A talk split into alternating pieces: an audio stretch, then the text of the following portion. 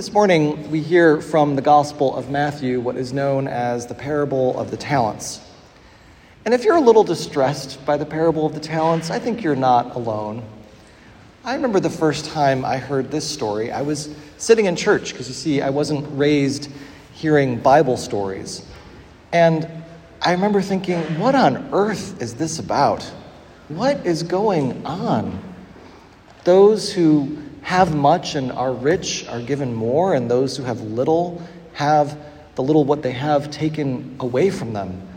What kind of values is this?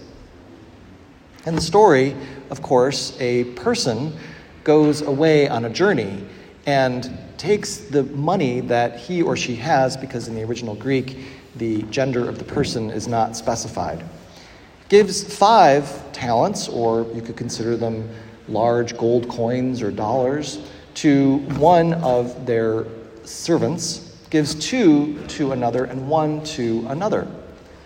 The ones who have the five, the one who has the five, the text says traded those five. Traded is the word that's used in the text, and gained five more. In our context, it sounds like that particular servant might have gone to the stock market, trading the money for securities or something like that, and then made a 100% profit, which is pretty good. The second servant took the other two, and the text says that they gained two more. That's a little less specific, right? How do you take $2 and gain two more dollars? I'm not really sure, but somehow that servant figured out how to do it. The third is probably the one that I identify with the most. Because if you're looking for investment advice, do not come to me. If you only have one talent or one dollar and you don't know what's going to happen, or maybe you don't know how to invest your retirement account and you have to do something and make your life work with this one talent, well, then it's pretty natural to have a certain amount of fear out of scarcity. My goodness, you have to make this thing stretch the whole way, and what are you going to do with it? What if you don't know how to trade or to gain like the other two servants? What if you have it and someone comes and steals your purse while you're sleeping? Then you'll have zero talents. So, to my mind, that third servant did what was just logical. They took it and buried it in the ground, making sure that no one would come and take it, and they'd at least have that one talent for when the master came back. But of course, this isn't the right thing to do, according to the text. And that one servant who buried that one talent receives a pretty bad punishment. My goodness. If you lose some money on the stock market, then all you do is lose some money. But this poor servant is cast out into the outer darkness, where there will be weeping and gnashing of teeth. I didn't hear about that when I was listening to Suze Orman and her podcast. So, what on earth is this all about? You know, Jesus loves to tell us stories that are shocking. And here we are 2,000 years later, still shocked by these words, or at least I am. It sounds like a story about power, a story about money, and a story about the wisdom of what to do with the things that you have. I think part of the key to understanding this parable of the talents is looking at the way that the servant who had the one talent addressed the master. I have known you to be stingy. I have known you to reap where you did not sow. I have known you to only give me one talent, when look over there at those other two. One had five, and one had two. The master, the person who's giving out the talents, clearly doesn't like this mentality. And I think that in telling us this parable, Jesus is trying to tell us something too. If we are to sit around and bemoan what little that we have, then we wind up living lives that are trapped in scarcity. I think there's probably another part to the story too. There were probably a whole bunch of servants who didn't get any talents at all. or maybe just had a couple of copper coins thrown at them. We live in a society, even to this day, that is incredibly unjustly unequal when it comes to who has wealth and who doesn't have wealth. And it's right when we have so few resources to bemoan the fact that we don't have those in the face of those who have way too much, even for their own good. But in this story, Jesus is prompting us to have a different attitude. No matter who we are or how much we have, to be grateful for what it is that we have at all. Because living a life of gratitude leads to generosity. When you look at the story, look again at the verb, not that the servants do, but the thing that the master does. The servant with the five traded, the servant with the two gained. The servant with the one buried, and we know how it turned out for them. But the master, the master gives. Gives. For no reason at all. He's just going on a trip, and he decides to give. There's no explanation as to why one got five, one got two, and one got one. It simply is that way. And once the talents are dealt out, the only thing for the servants to do is to respond to what it is that they have. Two of them act out of generosity, and one does not. Those are the responses they have chosen to the generosity of what it is that the Master has given them.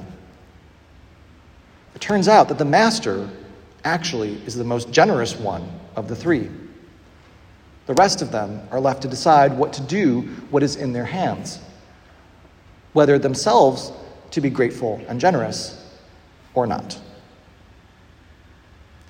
Now, I will just say that I don't agree with the punishment that the one that the servant who got the one talent received. And I think it's wrong, and I think it's unjust. So I'm just going to go on the record for that. But I do think there is still some wisdom to be gained in this story. Because far too often, no matter how much or how little we have, we can try to continue to live our lives out of a mentality of scarcity, not one of generosity or gratitude. And when we live out of a place of scarcity, then we trap ourselves.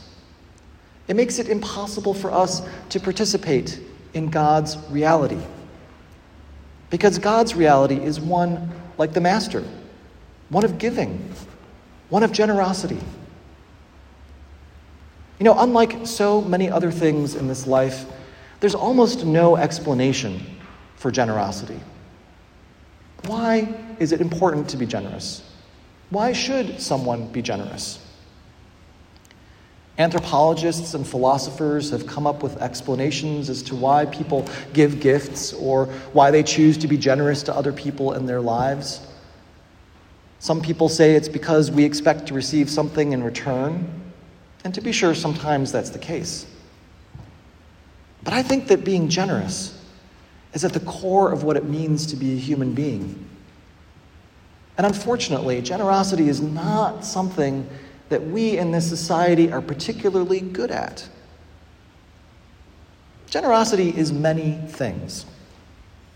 On the one hand, it is a basic human need. Have you ever thought about it that way? Have you ever thought that part of what makes you a human being is to be generous? And that when we are not generous, we are actually denying our own humanity? Think for a second about little kids. Little kids aren't really in control too much of what they do and what they say, it just comes out of instinct. And oftentimes, to be honest, they're pretty greedy. But every once in a while, you'll see the way that little kids are generous to each other, to their parents, to the world. When you ask them to pray, it's pretty amazing how generous they can be in their concerns for the world around us. And it can inspire the rest of us to be just as generous.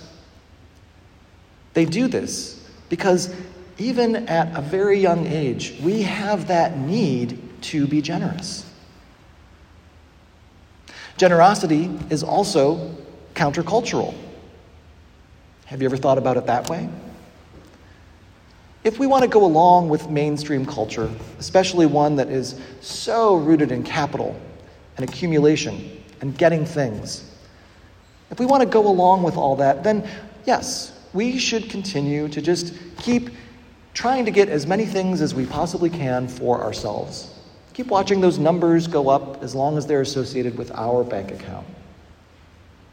But if you want to do something really freaky, give some of it away. How do you explain that to people? It's very difficult. And yet, it's a very powerful witness to a strain of thought and a strain of soul that is at complete odds with the greed of the society in which we live. Generosity is life giving. It's life giving not only for you, but for the people to whom you are generous. In some cases, generosity can actually lead to saving a life. Just last year, our own parish administrator, Catherine Slingloff, was generous enough to give the gift of a kidney to one of her relatives and it wound up saving his life. To me, what's so amazing about her gift was that she was so willing to give it, but also that it was only by generosity, her generosity, that she was actually able to save the life of someone that she loved. It's really as simple as that. Truly, it is only by being generous that we can participate in God's reality. That's what Jesus is trying to tell us through this parable of the talents. If we continue to live in a climate of and mentality of scarcity, then we're blocking ourselves off from all the goodness that goes on in God's reality. Jesus demonstrates this through his own life. He was generous with every single person that he met.